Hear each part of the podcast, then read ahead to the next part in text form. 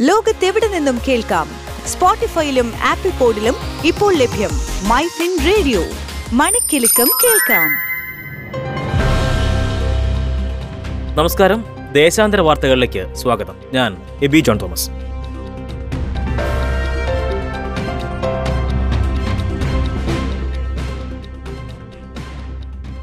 സംസ്ഥാനത്ത് കെട്ടിട നികുതി വർദ്ധിപ്പിക്കാൻ സർക്കാർ തീരുമാനം. അൻപത് ചതുശ്ര മീറ്ററിന് മുകളിലുള്ള എല്ലാ വീടുകളും ഇനി വസ്തുനികുതിയുടെ പരിധിയിൽ വരും.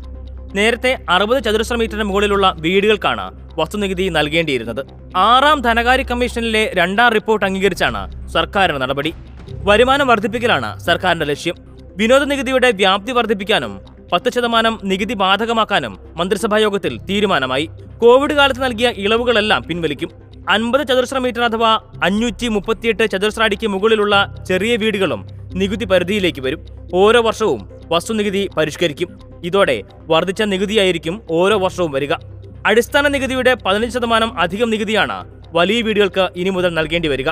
കഴിഞ്ഞ വർഷം ഏപ്രിലിന് ശേഷം നിർമ്മിച്ച മൂവായിരം ചതുർശടിയിൽ കൂടുതൽ തറവിസ്തീർണമുള്ള വീടുകൾക്ക് പതിനഞ്ച് ശതമാനമാകും അധിക നികുതി അടയ്ക്കേണ്ടി വരിക. എല്ലാ നികുതികളുടെയും കുടിശ്ശിക ലിസ്റ്റ് വാർഡ് അടിസ്ഥാനത്തിൽ ലഭ്യമാക്കും.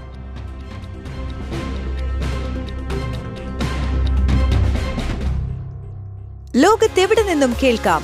സ്പോട്ടിഫൈയിലും ആപ്പിൾ പോഡിലും ഇപ്പോൾ ലഭ്യം മൈ ഫിൻ റേഡിയോ. മണിക്കെലക്കം കേൾക്കാം.